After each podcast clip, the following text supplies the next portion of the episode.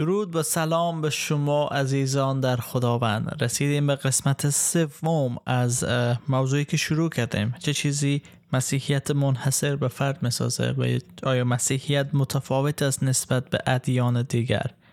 و مقدمه ای داشتیم و موضوع اول بیان کردیم که در ادیان دیگر ما انسان خوانده شدیم که همه کار را انجام بدیم در حالی که در مسیحیت یه خود خدا بود که قدم اول برداشت و به سمت ما آمد.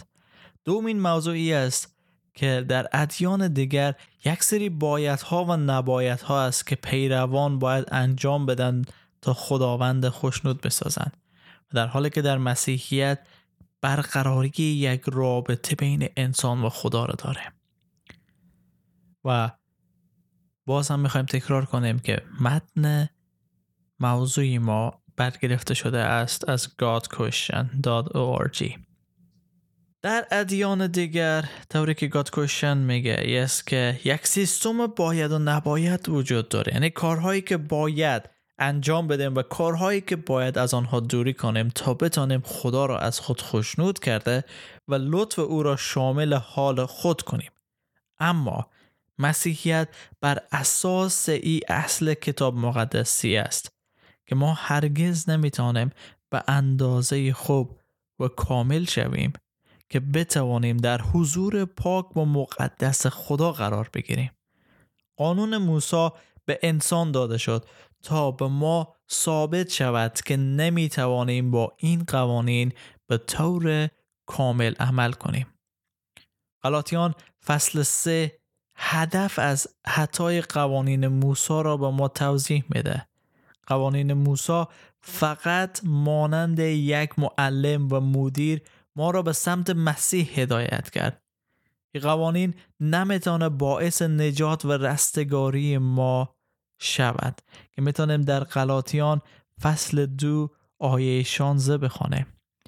خوب می‌دانیم که هیچ کس با اجرای مقررات شریعت در حضور خدا کاملا نیک محسوب نمی شود بلکه فقط بر اثر ایمان به عیسی مسیح نیک محسوب می گردد.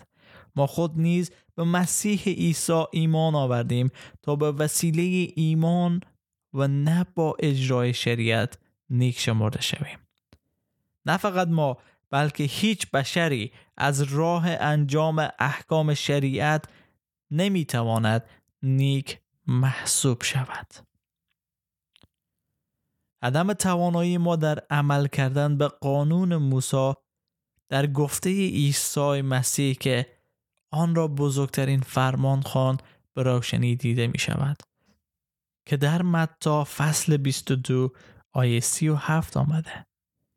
خداوند خدای خود را با تمام دل و تمام جان و تمام عقل خود دوست بدار.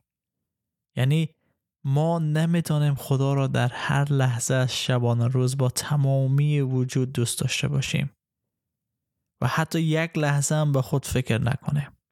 انجام ای کار توسط انسان غیر ممکن است. اما خدا به جای ای که ما را به قانون شکنی محکوم کرد و با حال خود رها کنه یک جایگوزین برای انجام کامل قوانین به ما داده است. یعنی عیسی مسیح او احکام خدا را به طور کامل برای همه ما به سرانجام رسان ما با ایمان به او و قبول کردن کاری که برای ما انجام داد در نظر خدا بیگناه شدیم.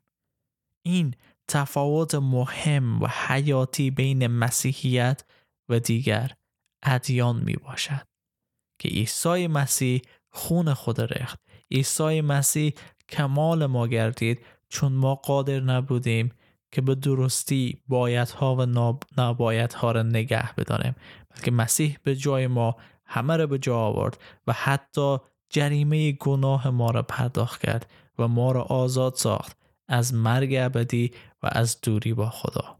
در فیض برکت و سلامتی خداوند باشید.